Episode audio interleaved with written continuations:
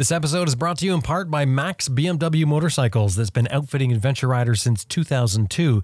They've got 45,000 parts and accessories available online and ready to ship to your door at maxbmw.com. And you can also sign up for their e-rider newsletter. It's free and I highly recommend it. That's www.maxbmw.com.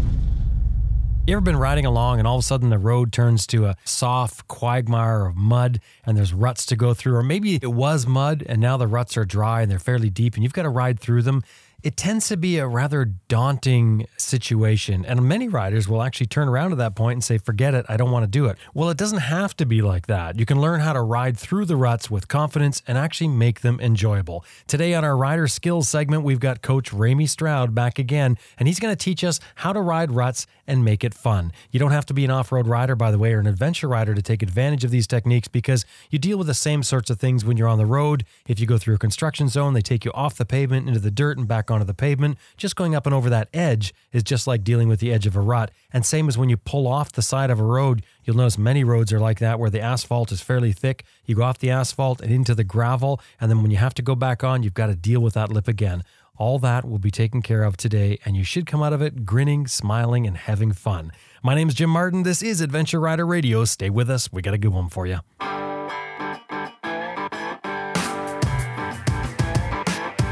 Sam Manicum. Nick Sanders. Terry Borden. Sandy Borden. Jack Borden. Graham Field. Austin Vince. Jason Spafford. Lisa Murray. David Peterson. Rachel. Ed March. Glen Heggstad. Dr. Gregory W. Frazier. Barr. Michelle Lamphere. Tiffany Coates. Herbert Schwartz. Zoe Cano. Nathan Millward. Graham Hoskins. Joe Ruff. Jeremy Krieger. Simon Thomas. Lisa Thomas. Simon Pavey. Matt Johnson. Robert Wick. Sid Simon. Elizabeth Martin. Carol DeBell. And you're listening to Adventure Rider Radio.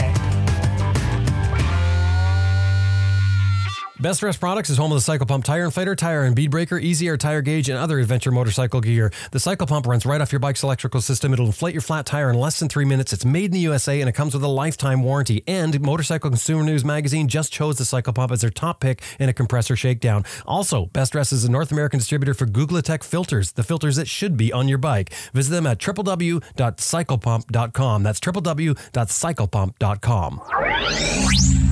Green Chili Adventure Gear offers American made, heavy duty, innovative luggage systems for all types of motorcycles. Turn any bag into motorcycle luggage with this unique strapping system that's easy to use and switch from one bike to another. And of course, Green Chili Adventure Gear is all tested in extreme weather and terrain to withstand the abuse of adventure riding, which has gained them a top reputation for tough, reliable gear. www.greenchiliadv.com. That's www.greenchiliadv.com.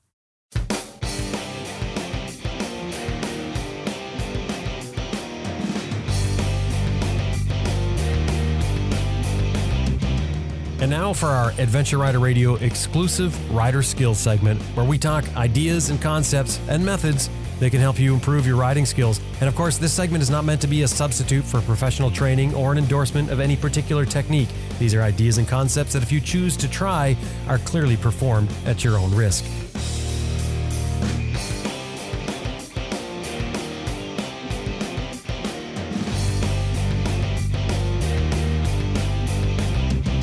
Okay, honestly now, do ruts stress you out?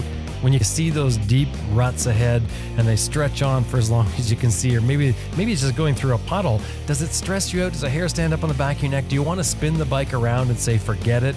Do you want to sit down on the seat and paddle your way through? It doesn't have to be this stressful, honestly. According to Coach Ramey, we're to enjoy it after this. So sit back and enjoy, and then get out there and ride some ruts. Here's Coach Ramey Stroud for our exclusive rider skills on Adventure Rider Radio.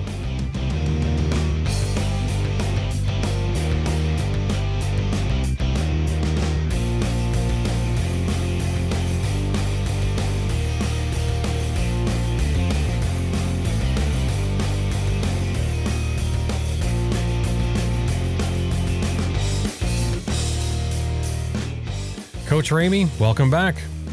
Hey, thanks for having me. I appreciate uh, opportunity to talk about uh, one of my favorite subjects, ruts. Is it getting stuck in a rut? I, I, couldn't help with that one. Yeah, you know, working 10, 12 hours a day, having dinner, going to bed and getting up the next day and doing it again. No, no, no, not that kind. Uh, ruts on a bike. Ruts are terrifying. They really are to a lot of people. You, you I'll give you the example that, that I often come across is that dried mud. You you get vehicles go through and they'll have you know three, four, five inch, six inch tracks of mud, and and it's dried, it's hardened, or it might be even a little bit slippery, which which is even worse. Um, but getting stuck in that rut and then just dealing with it. Oh, for sure. Uh, we see that a lot down in South America. Um, you know, where a lot of the roads are are not uh, uh, tarmac, and um, you know, then when it rains and the trucks and the cars uh, go on through, uh, they leave their their marks. And then uh, when the rain passes and the sun comes out, and they dry hard like cement. So it, it gets a little rough sometimes to be able to travel like uh, Ruta 40 or places like that. But uh, the reality is that uh, there are a few little tricks that'll help. So let's get into them today.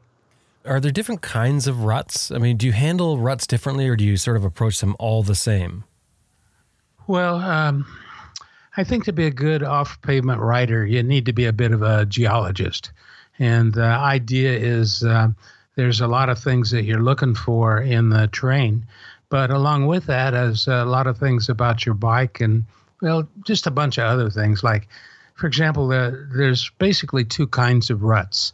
Uh, one is caused by erosion, uh, which the scientists will call alluvial action. And that's where water is uh, just traveling downhill and taking with it sediment.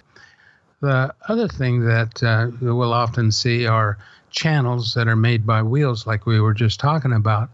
And the real key to there is to figure out what kind of wheel made the rut. For example, a single track uh, motorcycle rut versus a two track, uh, either a quad or um, a vehicle of some kind. And then um, how far apart are those ruts? Uh, because it'll kind of change the way you ride. The other thing is, um, well, I'm going to go, go up on my soapbox here for a minute. One, one of the biggest reasons that bikes get banned off public lands is that riders will roost the sides of hills. And uh, yeah, it's a lot of fun to be spraying dirt and all of that. But the reality of it is, it creates a rut, which sets up that alluvial action and then causes uh, hillside or erosion damage, uh, which drives the environmentalists and the government agencies crazy. So, you know, if you could be just a little bit easier on the throttle, you might uh, not quite have so many people objecting to motorcycles on, out in the public lands. Anyway, yeah, no, that's a that's a very good point. The whole tread lightly thing. I mean, and I guess it's Yeah. not. It's probably not something that uh, people do on larger adventure bikes. Certainly the small ones, and, and you get into well, dirt bikes. Uh, dirt bikes are just fun to do that on. So Yeah. you've got to pick your spot, and there are spots where you can go and do it, and, and by all means, yeah. absolutely. That- that's well worth saying. Now, you mentioned about the ruts there, about um, about water erosion ruts and sort of man-made ruts, I, I would call them. Yes. The man-made ruts are much more difficult, aren't they, because of that defined pattern that the tire makes, the sharp edges. Well, not necessarily, because an, an erosion rut or a hillside rut isn't necessarily straight like a vehicle. So you may be, uh, you know, going up or down a hillside and fall down into a rut or choose to drive into the rut. And uh, not only are you dealing with the rut and the sidewalls, but you're also dealing with turns. And um, we'll, we'll get into that in a little bit. So every rut's got its own characteristics, and you got to learn to kind of read the rut in advance because it'll give you a lot of information about, you know, what you can do to uh, use that rut to your advantage. And and I say that, um, you know, with a straight face. Ruts are not just something you got to deal with. Uh, ruts can be a real tool in your toolbox. For example, let's say you're going up a, a hill and um, you know you're having some traction problems on the flat. Uh, there are times where you'll purposely want to get down into the rut because the rut will help grab the sidewalls of your knobby tires and give you a little better traction as you're going up over the hill. So, uh, you know, ruts are sometimes kind of scary, but sometimes they're a really good thing to have too. Um, some of the other things we want to think about, uh, you know, obviously, is what kind of bike are we riding? I mean, a, a dirt bike with knobbies is going to handle and perform a lot differently than an adventure bike with panniers uh, and maybe even two up. So, um, uh, you know, what we're riding and what kind of tires we've got aboard uh, are going to have a, a difference on some of the different techniques that we're going to be talking about. The other thing is ground clearance. You know, what sort of ground clearance does this particular bike have? And um, quite frankly, I've seen a lot of adventure bikes where basically they were street bikes that were loaded with gear and traveling the world. So they have low exhaust pipes. Um, so that's an, an, issue. Or perhaps a BMW opposed twin where the cylinders are sticking out to the side. Um, I mean, all these are, are factors you got to take into consideration when you start picking the technique you're going to use in um, any given situation. Yeah, probably for this conversation, I think we should probably define what ruts we'll talk about because we're not, we're not dealing with the really deep ruts on average. That's more of a uh, more something you're going to find off road. I think most of the ruts that the average rider is going to run into are those ruts that we find on the mud roads, the the two tracks that are what would you say up to six inches deep. Um, yeah, or perhaps a little deeper. Um, you know, if we're talking about, uh, well, like that South America example, some of the lorries, uh, the trucks are really heavily loaded. And so you'll see three overlapping ruts, uh, two from the front wheels you know, side by side, and then four in the back for the dual wheels. And so, I mean, there's sometimes kind of a mess that you're dealing with. And uh, I've got one really great picture. I'll I'll send you the post on the webpage uh, of exactly that, where it was all cut into the soft ground after a rain and then dried like cement. And I mean, that was one of the hardest roads I ever rode. Anyway, uh, let's get back to the ruts and, um, and what they are and, and some of the things to think about. Have you ever thought about what time of day it is? Mm, you mean for lighting? Sure. Uh, a lot of times, in the you know, when the sun's right overhead and you're in a in an open desert or pampa uh, environment, uh, you'll almost get a whiteout because there's no shadows. And so it's sometimes very hard to define where the sidewalls of the ruts are. Um, conversely, there's uh, you know some real long shadows early in the morning or late in the evening, and sometimes uh, the ruts will get uh, kind of camouflaged in the long shadows of the sunset or sunrise. So you know, being able to see the ruts are a big deal. Um, once you see them, you know what are you looking for? First of all, uh, what's in the bottom of the rut. a lot of times they're um, just you know the same material or uh, ground that's on the top of the rut, but a lot of times um, rocks will fall down in the bottom of the rut. So uh, you'll be riding along and you're doing pretty good in the bottom of the rut, and then all of a sudden, bam! You know because there's a rock down there that you didn't notice, or that was covered with what we here in the United States call uh, silt, uh, but in other countries it's called fesh fesh it's kind of like a talcum powder sand, you know, real puffy uh, kind of thing that, you know, clogs up your air filter real fast. Well, that silt or fesh fesh a lot of times will lay down in the bottom of the rut and kind of settle so it looks flat. But then when your tire starts plowing through it, that's when you find the ruts or ruts in ruts.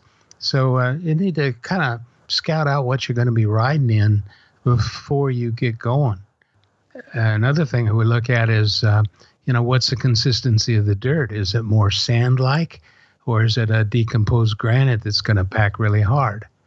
Um, how deep is the rut? I mean, am I going to have to worry about dragging my foot pegs or my foot levers or my engine cases uh, and things like that, or my toes? Uh, so we learn to read the ruts before we get into them. And if you got to stop and take a break and just kind of check it out, and there's absolutely nothing wrong with doing that.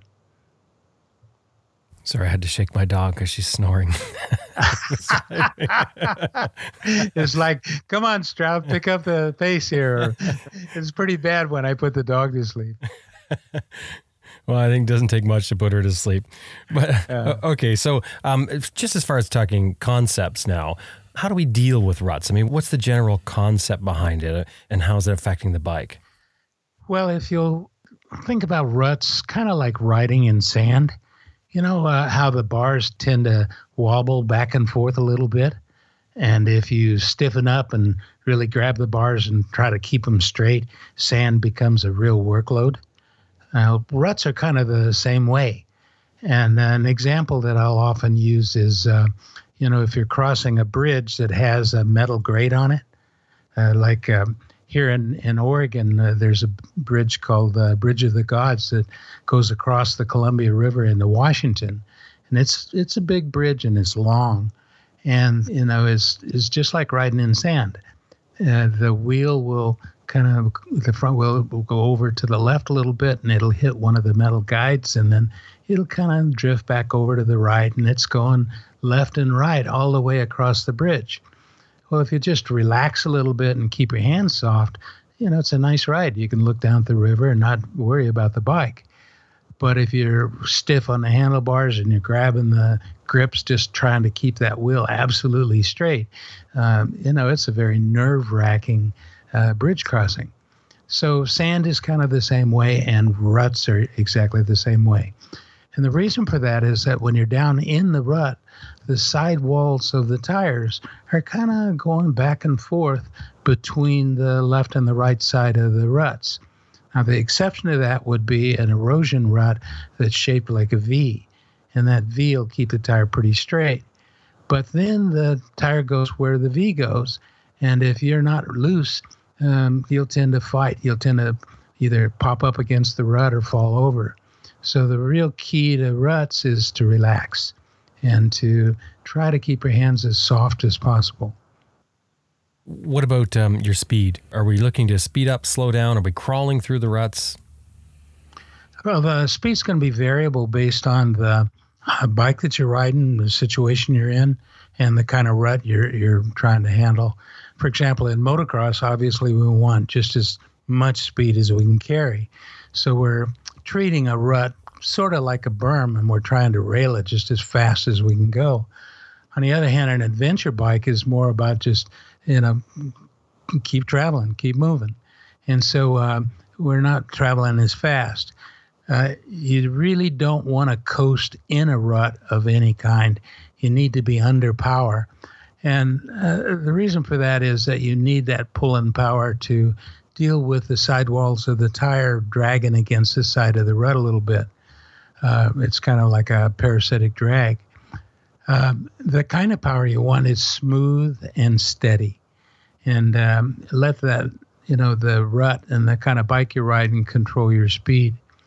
Uh, oftentimes, in a really rough situation on a heavy bike, we'll bring the throttle up and hold it at a given RPM, and then use the clutch in the friction zone or left hand speed control, as I call it, um, to control the speed through the rut. Uh, that does two things. One, uh, it keeps torque on at all times. Uh, torque's at low speed, rotational pulling power the engine makes. The other thing is it spins the flywheels up and gives you something called gyroscopic precession, which tends to stabilize the motorcycle and makes it a lot easier to keep it upright, especially with bags or a passenger. So if you can bring the RPMs up into the torque range and then control your speed through the rut with your left hand, um, then you're doing a pretty good job of stabilizing the bike and pulling the, the bike through the rut. Now, if it turns out to be a long, long, long, long rut, you're not going to be in the friction zone all the time. Uh, you're basically only using it when you're in a curve or the rut does something funny. Uh, and the, the long straight rut, the clutch is all the way out. But you still got to be up into that torque range to, to have that pulling power. Now, when it comes to slipping the clutch, um, most bikes uh, have a wet clutch set up, and that's what allows us to be able to do it without burning the clutch up.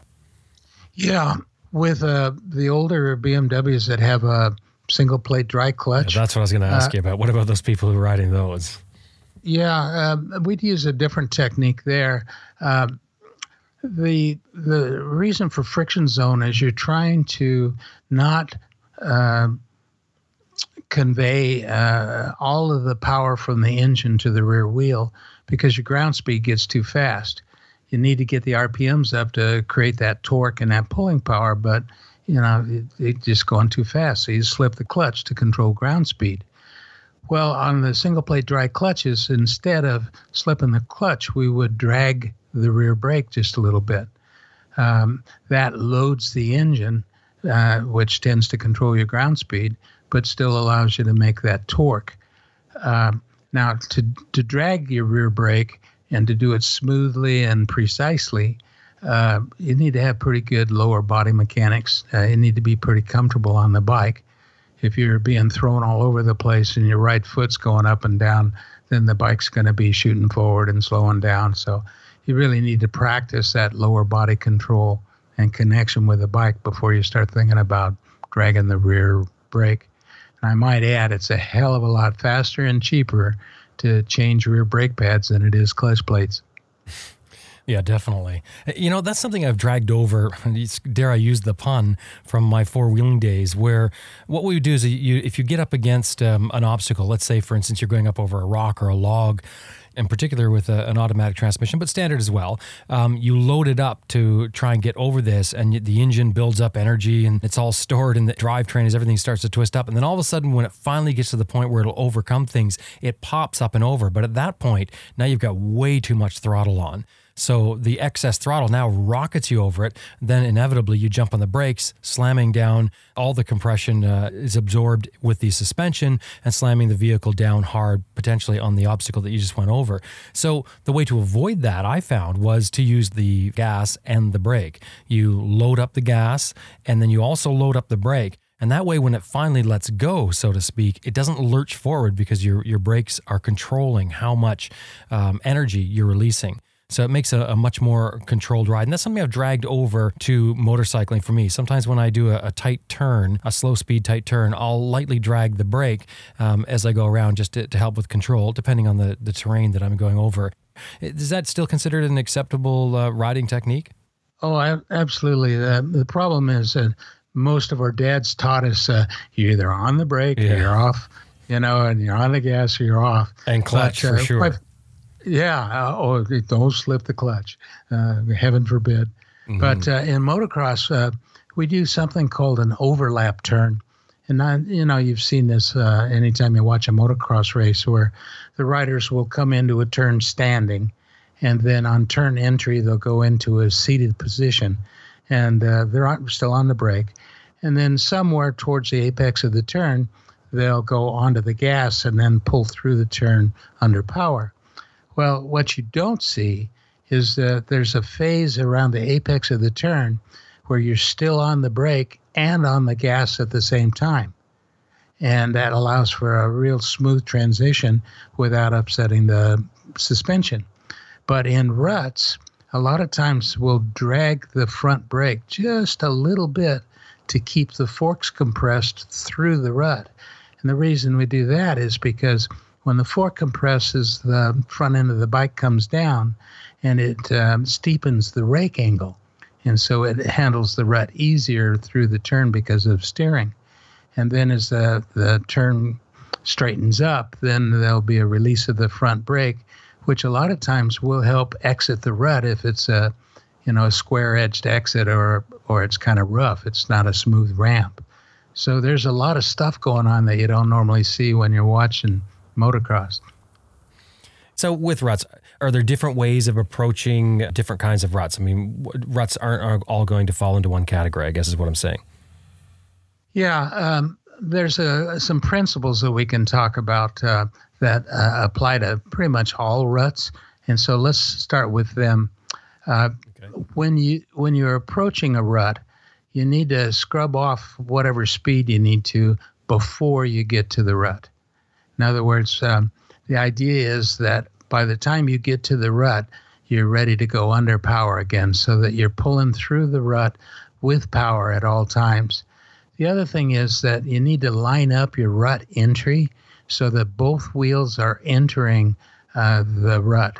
That you don't want to get in a situation where you're, you know, coming at it at an angle where the front wheel will go in and the rear wheel will miss. Um, I mean, chances are the rear wheel is going to follow the front and it'll drop down into the rut. But uh, it's kind of tough sometimes to make a, a, correction. So try to make your correction before you enter the rut so that both wheels uh, go at the same time. Now, at this point, I should make a, a drop a little footnote about rear wheel cheating. Um, on a two wheel motorcycle, the rear wheel does not follow the front wheel in slow speed turns. Okay. Now, what did I just say? What does that mean? Um, you're describing the arc of the turn with the front wheel being the outside, really, and the back wheel being the inside. Exactly. It's called cheating, and it's the same thing that, you know, you go into a truck stop and you watch these big, uh, you know, 40, 50 foot long trailers. Uh, they're not tracking the same line as the tractor did, but cheating to the inside. Well, motorcycles do the exact same thing at slow speed. And it's, it's kind of fun if you have a flat surface where you can leave a tire track, uh, just ride an easy 20 meter circle come all the way around 360 and stop. Turn the engine off, put it on the side stand, and go look at your tire tracks. And you'd be surprised how much the rear wheel will cheat to the inside of the front wheel. Now, it's really important if you're just riding off road where maybe you're going between two rocks and you place the front wheel and you know you think you're home free and then all of a sudden bam!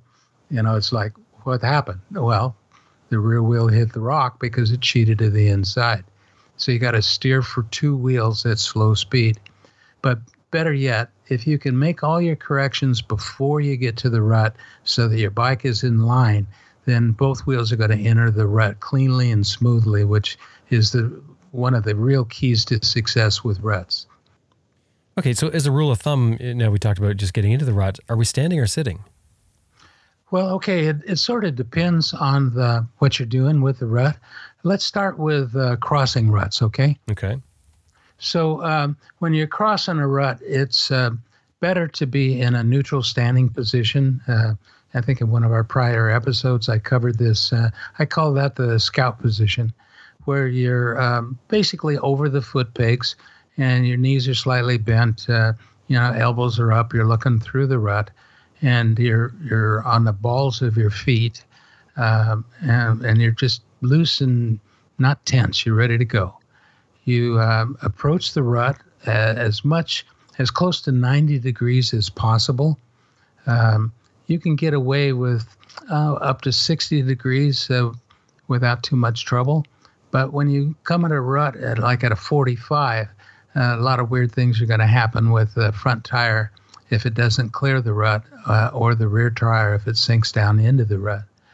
Uh, the idea is that if I can get the front wheel over the rut um, in the air, uh, I'm going to cross that rut just as nicely and smoothly as possible. So that I want to have some power. Now, how I apply that power uh, kind of depends on the terrain. A lot of times, uh, like in desert racing, we're we're just going really fast, and uh, we're just skim over the top of the rut, and it's it's pretty amazing. Uh, I've crossed ruts that were really gullies, you know, they're like sand washes where you just you just sail across and just keep going and never look back. But uh, on a lot of these smaller ones, or if you're on a bigger adventure bike, there's a little bit more to it. Um, you want to have power, and the kind of power you want to have uh, uh, is to blip the throttle to try to pick up the front wheel a little bit and loft it over the rut. Now, sometimes you got to do a little assist. Uh, sometimes we use something called the trounce. That's where you're on the bike and you kind of push down through the foot pegs with your body weight and try to load the bike or push the bike into the dirt. And then as the springs are rebounding, you'll blip the throttle and take the front wheel across the, the rut. Uh, a lot of times, uh, uh, depending on how good you are, how much practice you've done, you'll blip the throttle and, and, pop the clutch at the same time, and that'll bring the front wheel up and over. So you got basically three different ways. You come across with your inherent speed, you compress the suspension and blip the throttle, or you blip the throttle and use the clutch. So those are the front wheel over the rut. Now, once the front wheel clears the rut, you got to chop the throttle just as fast as you can. Now, the reason you do that is the rear wheel's probably going to drop down into the rut a little bit and it'll offload and the rear wheel will start spinning if it's under power. When it hits the far side of the road, it'll uh, often catch traction and it'll tend to want to kick up a little bit into what's called a butt slapper. Now, butt slappers can just give you a nice little slap back there, or they can be really aggressive. They can slap you in the butt and throw you over the handlebars. So the idea is get the front wheel across, chop the throttle before the rear wheel hits. As soon as you cross it, then back on the power and keep going. And you're talking some fair sized ruts when you're talking about that, not not little tiny ruts. Exactly. Um, you know, it's hard to add dimension to the rut, but uh, basically, if if the wheel will go down into the rut, you know, close to axle deep, uh, that's something you got to manage.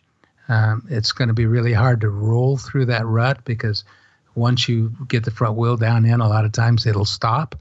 Uh, a lot of times uh, the rear wheel will get stuck down in there, and now you got to push it out. So the idea is to get over this rut with a combination of power and timing.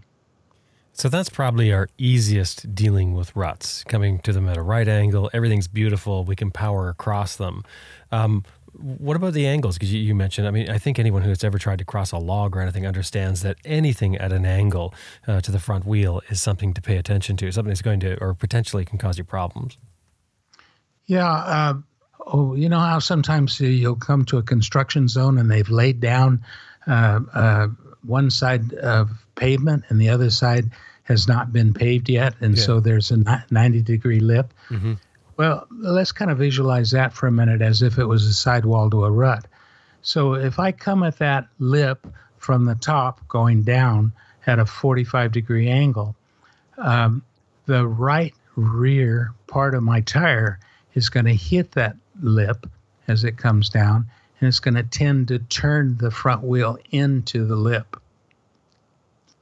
Now okay. let's think about think about that for a minute. Did that come across to you? Yeah, I th- you're talking running pretty much parallel with the ridge that you're you're dropping off of. Exactly, and that's exactly what happens um, with a rut. Uh, you know, except it's got two sides, so you you can come at it from the left or to the right side, and if you drop down in it uh, at a you know less than a 60 degree angle or so, you're going to feel the rear wheel turn out from under you as the rear sidewall, left or right, uh, comes across down into the, the rut. So if you can avoid that by coming at the rut by less than a 60 or more than a 60, uh, or perfectly at a 90 degree, then it's going to be a heck of a lot easier for you. We're going to take just a quick break to thank a couple of sponsors that help make this episode possible. Um, and when we come back, we're going to talk about dealing with that lip that you find often in construction zones or on the side of the road. You know, when you're, you're riding along, you have to get off the asphalt and then back on. Stay with us. We got more coming up.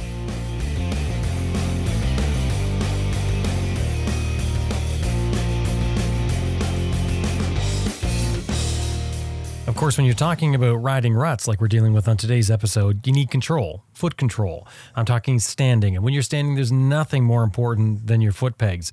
And let's face it, they're your connection to the bike, but they're also your leverage. And if you're running stock pegs, well, you're just missing out on that added leverage and control that you're going to get with IMS products foot pegs.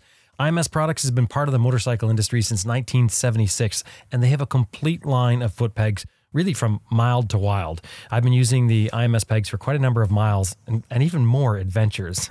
and, and, I actually, I, I, just totally love them. I really do. They, they've really changed my ride. CAST certified 17.4 stainless steel, certified heat treating. They're made in the USA. They're warranted for life. I mean, I don't know how you could ask for more. They're designed and torture tested by riders for riders drop by their website, www.imsproducts.com. Have a look at their full line. I mean, they've got anything you want in foot pegs. I think they've covered it all with their designs. That's www.imsproducts.com. And do us a favor when you're talking to them, drop our name. Tell them you heard them here on Adventure Rider Radio. www.imsproducts.com. Women riders, listen up, eh, or if you know a woman, then you should pass this message on. Motobird Adventures is all about women riders. It's what they do. Motorcycle tours for women by a woman. And the main woman behind Motobird is Carrie Doherty. Carrie is really passionate about motorcycling. She's a certified instructor. She teaches regularly. She's also certified in first aid and CPR. She speaks Spanish, writes for magazines. I mean, she's obviously very busy and very passionate about motorcycling, which I think is really important when you're looking at something like this. But the tours that Carrie does are designed specifically for women. And Carrie's done her, her share of long distance traveling, and she's got a ton of places that she likes. Uh, you know, those little hiding spots, I guess, that we all discover only when you've spent the time to get out there and do things. But she takes the people on her tours to these spots. She shares them with them, so which I think is very cool. Coming up this summer, Motobird Adventures uh, has a tour uh, called the California Lost Coast dual sport motorcycle tour and they're staying in hotels and a cabin on that trip. That's in august. She also has trips scheduled for september october january more. That's on top of the instruction she does. Drop by the website and have a look www.motobirdadventures.com and have a look at the trips she does and spread the word around. And make sure when you do anytime you're dealing with her mention that you heard her here on adventure rider radio. That's www.motobirdadventures.com Yeah, that's one of those ones you, you run across. You know, exactly what you're saying. Construction zones where you have where they're running you from one side of the road to the other. You know, summertime we run into it all the time, and you have to cross that lip. Um, that can be very problematic, and sometimes you're dictated with your direction, really, with the way they're telling you to go along on the road. Are you suggesting at that point we make some sort of minor correction so that we we approach it at a steeper angle? Yeah, uh, just get to the far uh, side of the lane uh, as far as you can away from that lip. And then when you're going to cross that lip, just make as tight a turn to the lip as you can and approach it with the least amount of angle possible. And the reality is that lip is like one side of a rut. It's the same exact dynamics and physics. Uh, same everything's that happens there is going to happen to you in a rut. So now that we're we're talking about this example because it's perfect, now you've got to get back up onto the pavement. How do we approach yep. that? Um, well, the same same sort of thing. Uh, you know, on a big adventure bike, uh, depending on the height of that lip, um, sometimes there's a pretty good hit, and you sure don't want to take a chance on denting a rim or flattening a rim. So, um, you know, ideally your air pressures are up to protect your rims. Uh, the idea is, you know, we were just talking about using the throttle to lift the front end a little bit. Uh, same thing. If you can approach the the lip with uh, as close to a 90 as possible, which in a traffic situation isn't going to happen, but um, just before you get to that lip, just you know, you blip the throttle and try to pick up the front end. And you get back a little bit um, it's going to make your front end lighter and make it come up, up on the top a lot easier. Uh, and if you've practiced and you feel confident, you can add a little clutch to that, you know, almost like a little wheelie. Uh, I'm not sure that in a traffic situation I'd use the front front brake unless uh, you know you really knew what you were doing. But in that situation, I'd stay on the gas and then uh, basically apply the front brake and release it at just the right time while I was on the gas. But again, that's a pretty advanced move, so don't try this at home. And but if we're in the neutral position, um, which is standing on the balls of our feet on our pegs, we can also do a bit of a weight shift. Exactly, the the, the trounce. Right. Okay, so now we're we're looking at what what different style rut than that. That would I think that's an excellent excellent example because even if you're a street rider, you're going to have to deal with that at one point. Yeah, it's only a question of time. Yeah, uh, yeah. might might as well start thinking about that in your training too, and uh, we'll end with some training tips, and we'll come back to this. Okay, so we've crossed them. We, we talked about the lip on the road, which, as you said, is essentially a rut. What other th- sort of uh, ruts, or what what different rut could we run into? Well, we, are crossing them. Uh, let's talk about uh, riding a long straight rut. Okay. If you are tight, if you are holding onto the handlebars with a death grip because you're so nervous, uh, you you aren't going to enjoy them and it's going to your workload is going to be four and five times as much and you're going to be sweating and stopping a lot and maybe even crashing a lot so you've got to do some practice Uh, you got to be able to uh, learn to relax and to try to keep your hands soft and let the rut kind of steer your motorcycle for you. You know, if you're one of these people that have to be 110% in control uh, and, uh, you know, have that front wheel go exactly where you pointed, uh, it's going to be tough. You're going to have to give up a little bit of that control to the rut and uh, realize that it's actually not that tough uh, once you get used to it. So, um, neutral scout position uh, over the pegs uh, or slightly back if you've got a nose heavy bike. Um, and ideally, you're on the balls of your feet, um, you know, not uh, just in front of the heel or, God forbid, on the heel. And uh, the balls of the feet allow your ankles to flex up and down a little bit so you can use your lower leg muscles to make the ride a little softer and a little easier. Your uh, toes are up uh, and out of the way. I mean, if it's a deep rut, you got to start thinking about, you know, dragging your toes. Uh, your eyes are up and you're looking ahead and you're exhaling any tension out of your body. The idea is that uh, if you have this technique to get rid of the tension, you don't have to carry it with you. And so we try to relax with every exhale. So keep that core a little bit tense, a little tight, not not a death grip, but just a little tension on our core, and then relax with the exhale. It's going to make a big difference as far as your body goes. The idea is, uh, like I said earlier, to enter the rut with both wheels and to be prepared uh, for the wheels to kind of drag against the sidewalls and that's going to slow you down. So you got to keep your power on, and it's going to steer the bike a little bit for you. Uh, that's okay if you'll relax a little bit. If it goes off to the right, it's only a question of time before it comes back to the left. Um, so your steering is maybe about 90% of what it normally is, and let the rut do about 10%. Uh, let's see, what else? Um, just remember that wherever the front wheel goes in a rut, the rear wheel is going to follow, and that uh, it's easy to stall a bike in the rut because um, the rear wheel is going to be dragging against the sidewall of the rut. So you've got to stay on the power to get that torque and the gyroscopic precession, that stabilizing influence of the flywheel spinning. So smooth and steady and occasionally, if you need it, left hand speed control. Try not to roll the gas off and on. Now, uh, as far as how much power and how much speed, you can vary that. So if if you're not a real confident rut rider, you don't need to be going that fast.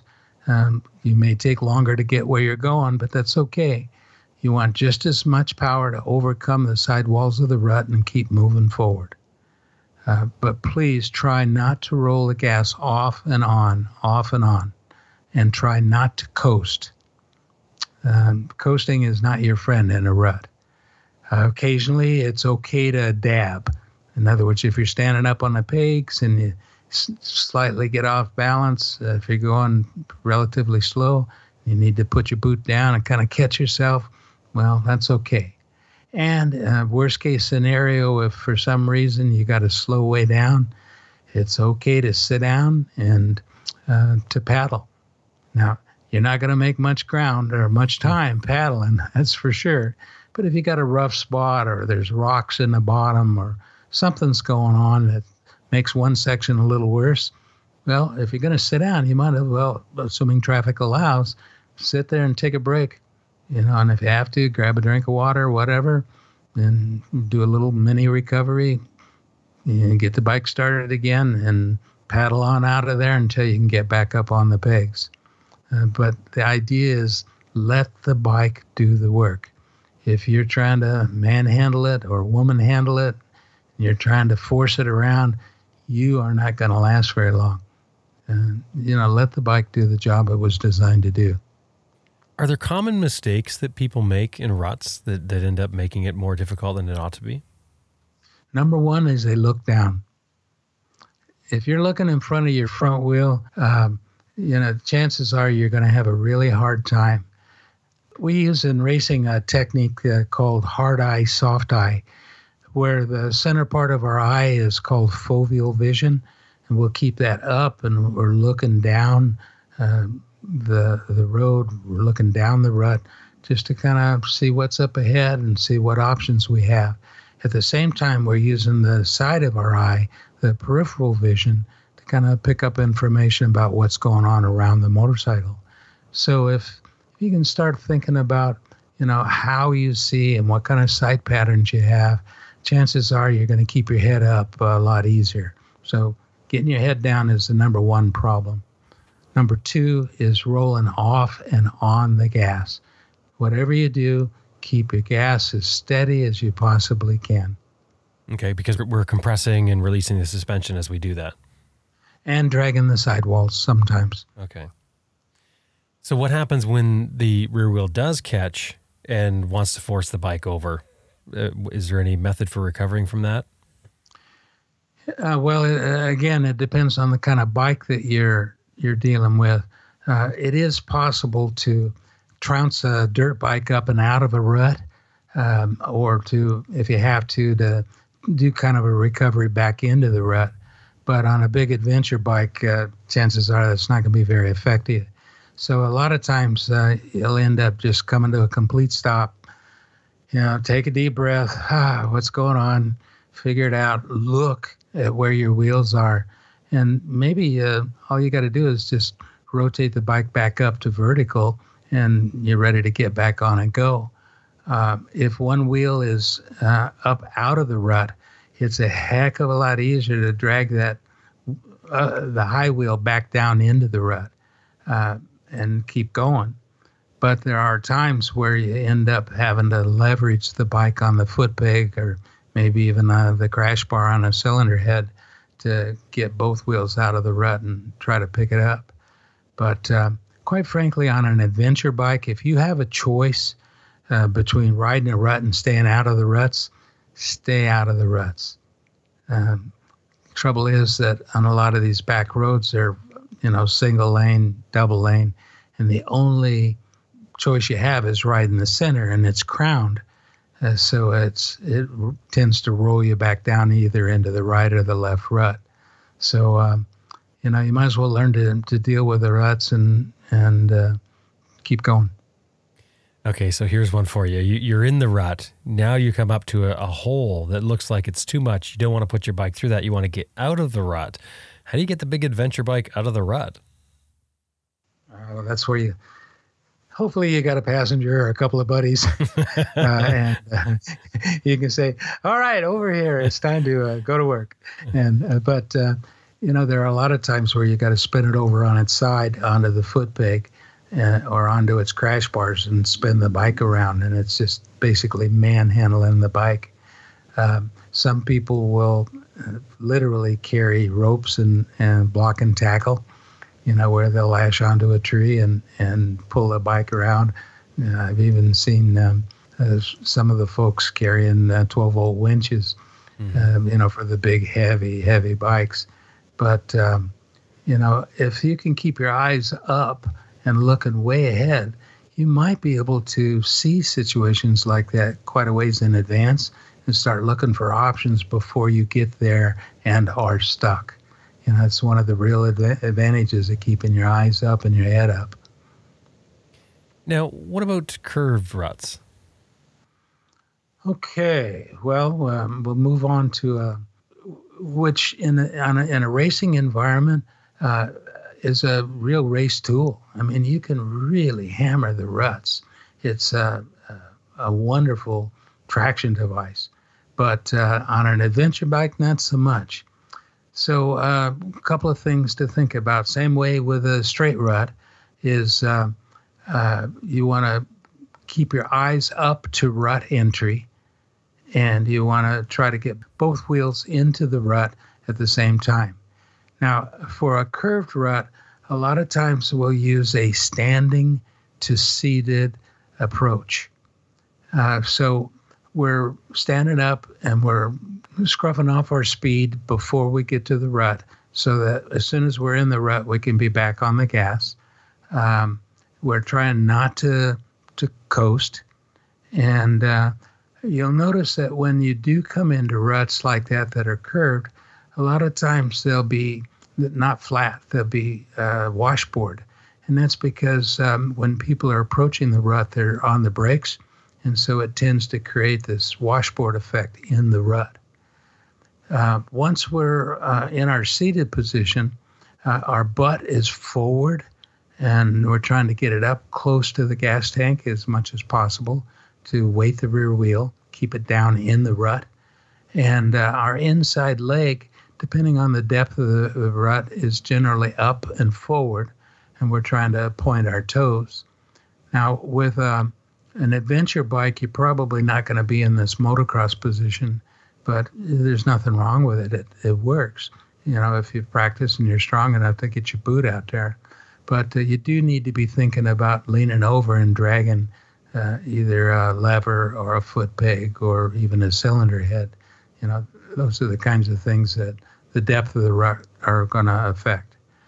Um, your body is not leaning in compared to your bike or not leaning out compared to your bike.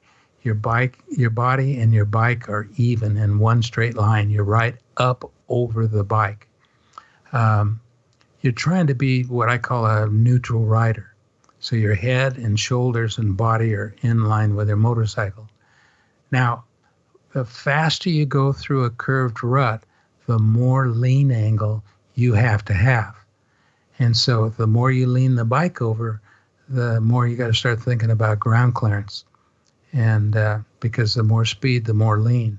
So ultimately, the amount of speed through a curved rut is going to be controlled by, you know, what starts scraping. And, and it's just kind of like on, on the road. Uh, once you're in the rut, a curved rut, uh, again, you have to avoid oversteering. Um, you know, if you start feeling that sidewall deflection and the handlebars are going um, back and forth like in the sand, you've you've got to just let it go a little bit you've got to be disciplined enough or trained enough or confident enough or practiced enough to let the bars work a little bit.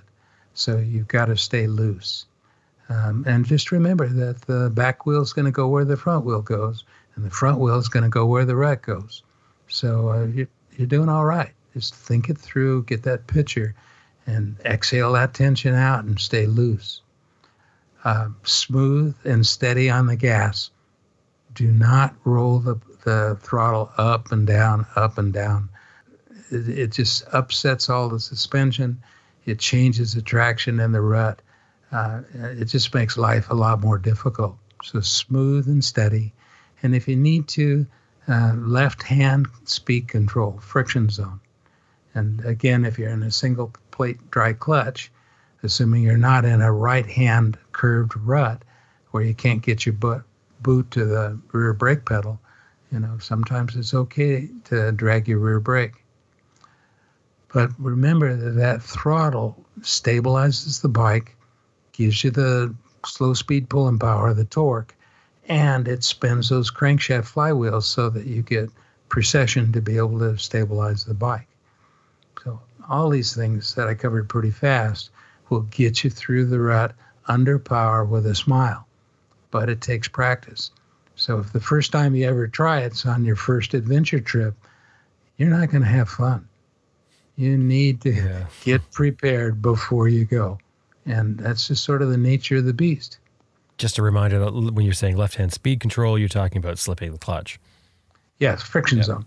Yep if you could sort of do the recap as the most important thoughts, what are the most important thoughts, the most important things to keep in mind as we're dealing with ruts? And, and I mean, uh, let's refer mainly to, I guess, dealing with road ruts, riding along with them. Okay. Um, let's start uh, crossing the ruts.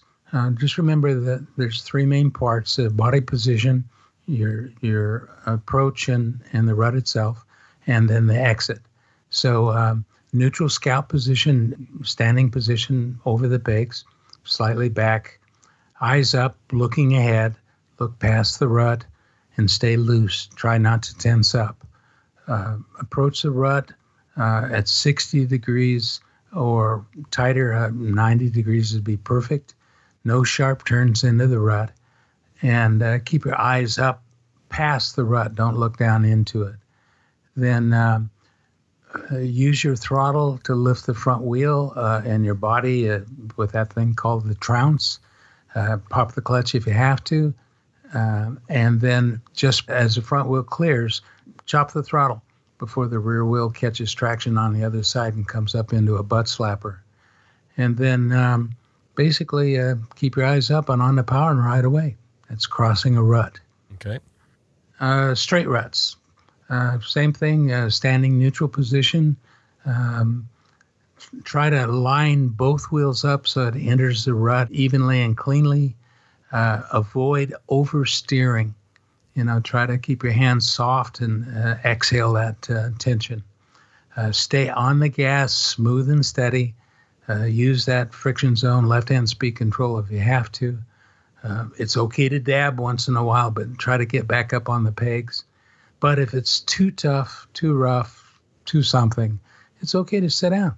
And if you have to, paddle. It's ugly, but it works. It'll get you through you know? in a jam. yeah, and it's a lot of work. Mm-hmm. Uh, and if you get if you get stuck, just stop, take a breath, check out the situation, and then um, you know try to let the bike do the work. You know, try to figure out how to use the engine and your left hand speed control that friction zone to get yourself going in the rut again. Um, let's see, riding curved ruts. Uh, same thing with uh, good entry, eyes up, both wheels into the rut at the same time. Um, scrub off your speed before the rut so that in the rut you can stay on the power. And um, if you find yourself that you're uh, crawling up out of the rut, you're either going too fast for the rut or you don't have enough lean angle. Um, as far as body position in the rut, um, you are neutral uh, up over the bike. You're not leaning away from the bike either direction. And so the bike uh, lean angle is going to be determined by your speed. Uh, your butt's going to be forward up next to the gas tank. Your inside leg is up and out for ground clearance. Try to point your toe as much as your boot will let you. Um, let's see, avoid oversteering uh, and keep your gas steady and keep looking all the way around the rut. Try not to look in front of the front wheel, but keep your head up and look through the turn. And that's pretty much the recap. Now, the one thing that we didn't emphasize, and I think is always worth it, is why we're standing. Why aren't we sitting? I, I know you said you can sit and you can paddle through it, but the ideal position is the neutral standing position. Um, and what advantage does that give us? Well, first of all, um, you're able to weight uh, your foot pegs individually. Uh, if I weight my right foot bike, the bike tends to go to my right, and vice versa. If I weight my left foot peg, uh, it tends to go to the left. And part of that's the shape of the tires, part of it's steering geometry. If if I can weight, uh, turn the bike a little bit with my foot pegs, I don't have to turn my front wheel in the rut. That's a, a big, big plus. The other thing is that when I'm standing on the foot pegs, I can engage a lot more of my lower body muscles to absorb uh, bump energy. So I get a lot smoother ride. And if I'm not bouncing around as much on the bike, then the bike is smoother also. It allows the suspension to, to do what it was designed to do. So uh, enhanced steering and a better quality of ride are two big reasons. The other thing is uh, if I'm standing up, I can see a lot further down the trail. Mm. You know, we've talked about the, the standing and why we stand before, but I think it's always worth bringing up because one, one of the things that I always think of when, when we talk about this sort of thing is when you're sitting down, you tend to be reactive rather than proactive. You, you your body reacts to the what the bike does, um, and then you have to react rather than like you said, standing there and doing your weight transfer, which is what we should be doing to to keep the the maximum traction. Yeah. Um, not only are we uh, have a reduced range of motion, but uh, quite frankly, uh, in a lot of ways, we've basically given up 50% of our tools um, you know, our body is a, a, wonderful way of helping to influence what the bike's doing. And if I'm standing up on the foot pegs, I can use my lower body much more efficiently than if I'm sitting down. Now, I'm, I'm referring mostly to off road riding. Uh, but the reality of it is, I'm in a much more athletic position than when I'm sitting on my butt. Okay, so how about an exercise then? Well, a couple of things that uh, um, might be worth thinking about. Uh, if you don't know how to loft the front wheel of your motorcycle, that's a really good thing to put down on your to do list. Now, when I say loft, I'm talking about picking the front wheel up off the ground. And the best place to learn to do that's on a flat. Don't don't start out in the ruts. And if you uh, have to, uh, you know, just uh, take a can of spray paint or whatever and draw a line on on the ground or put down some chalk or something, and uh, just approach it at a 90 degree angle and see if you can pick that front wheel up over and not touch that line.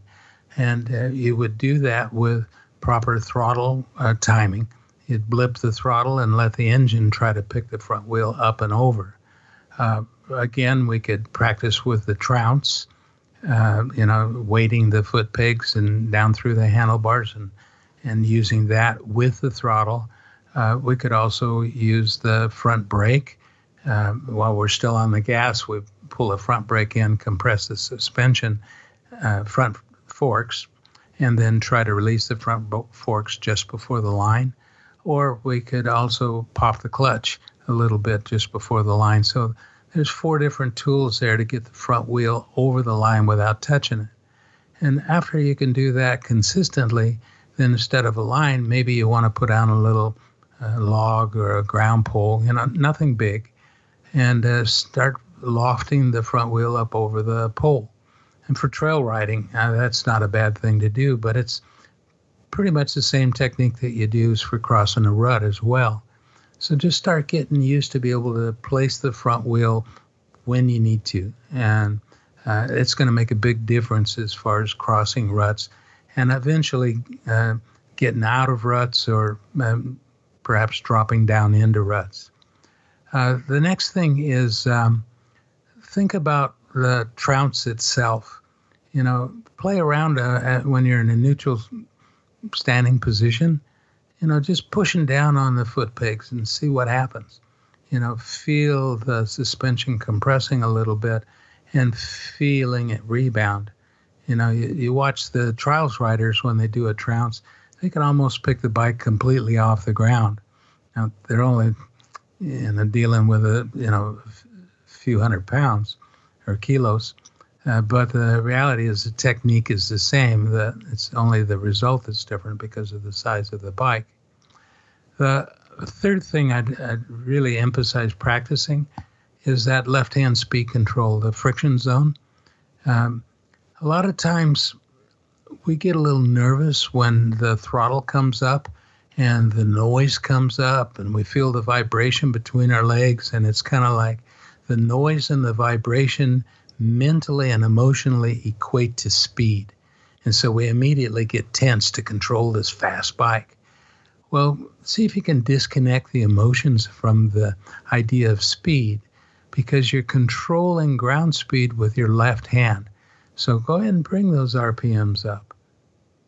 And then see if you can use that left hand, one or two fingers over there, and just go as slow as you can at a higher RPM and get that true left hand speed control down without your heart rate going up.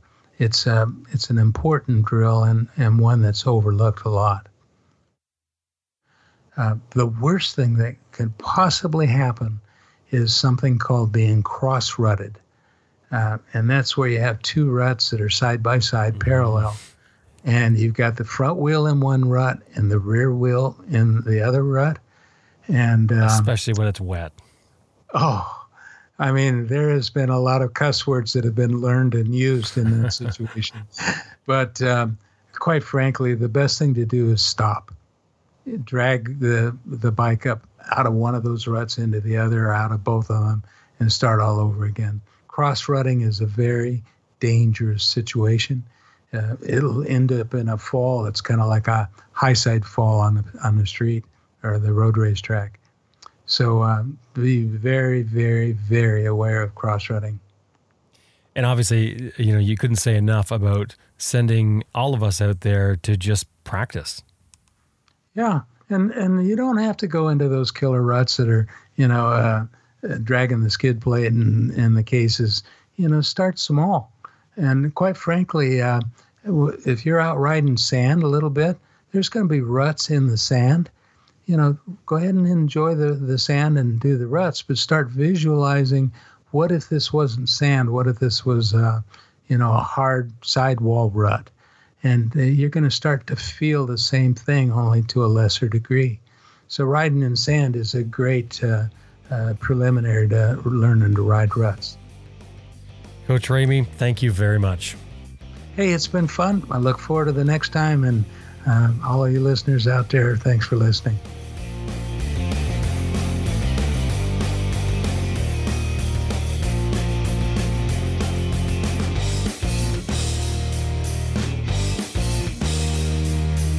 I've been speaking with Coach Ramey Stroud. You can find out more about what he does at his website, www.ridecoach.com. And of course, that link is in the show notes.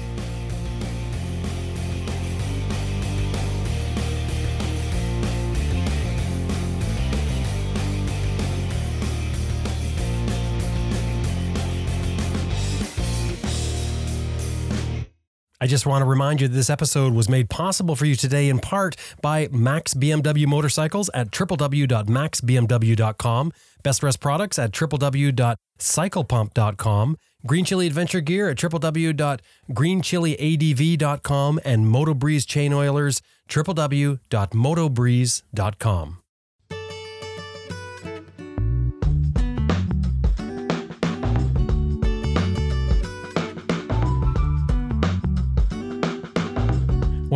wraps it up for another episode of Adventure Rider Radio. We sure hope you enjoyed listening to it as much as we did making it. Special thanks to our producer, Elizabeth Martin, and of course to you, the listener. Naturally, it couldn't happen without you. Hey, if you like what we're doing and you want to help the show out, uh, it's built on a model of advertising and listener support to make the whole thing work. And um, you can drop by our website, www.adventureriderradio.com. Click on the support buttons, a bunch of different ways to do it. But you know what I like to, to think of with this sort of thing, and it's, it's my personal thought process, is supporting the things you like directly. So if you like the show, and think about how much you spend on a cup of coffee and the pleasure you get from that, and think of the pleasure you get from the show, and I don't know, come up with with something. If you if you're into it, you can do it. We would really appreciate it. We could certainly use it.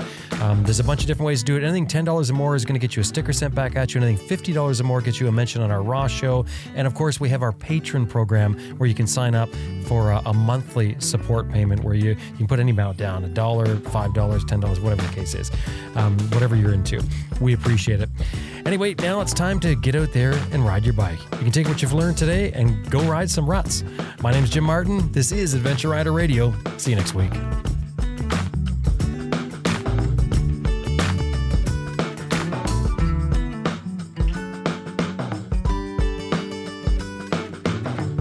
I'm Ben King, and you're listening to Adventure Rider Radio.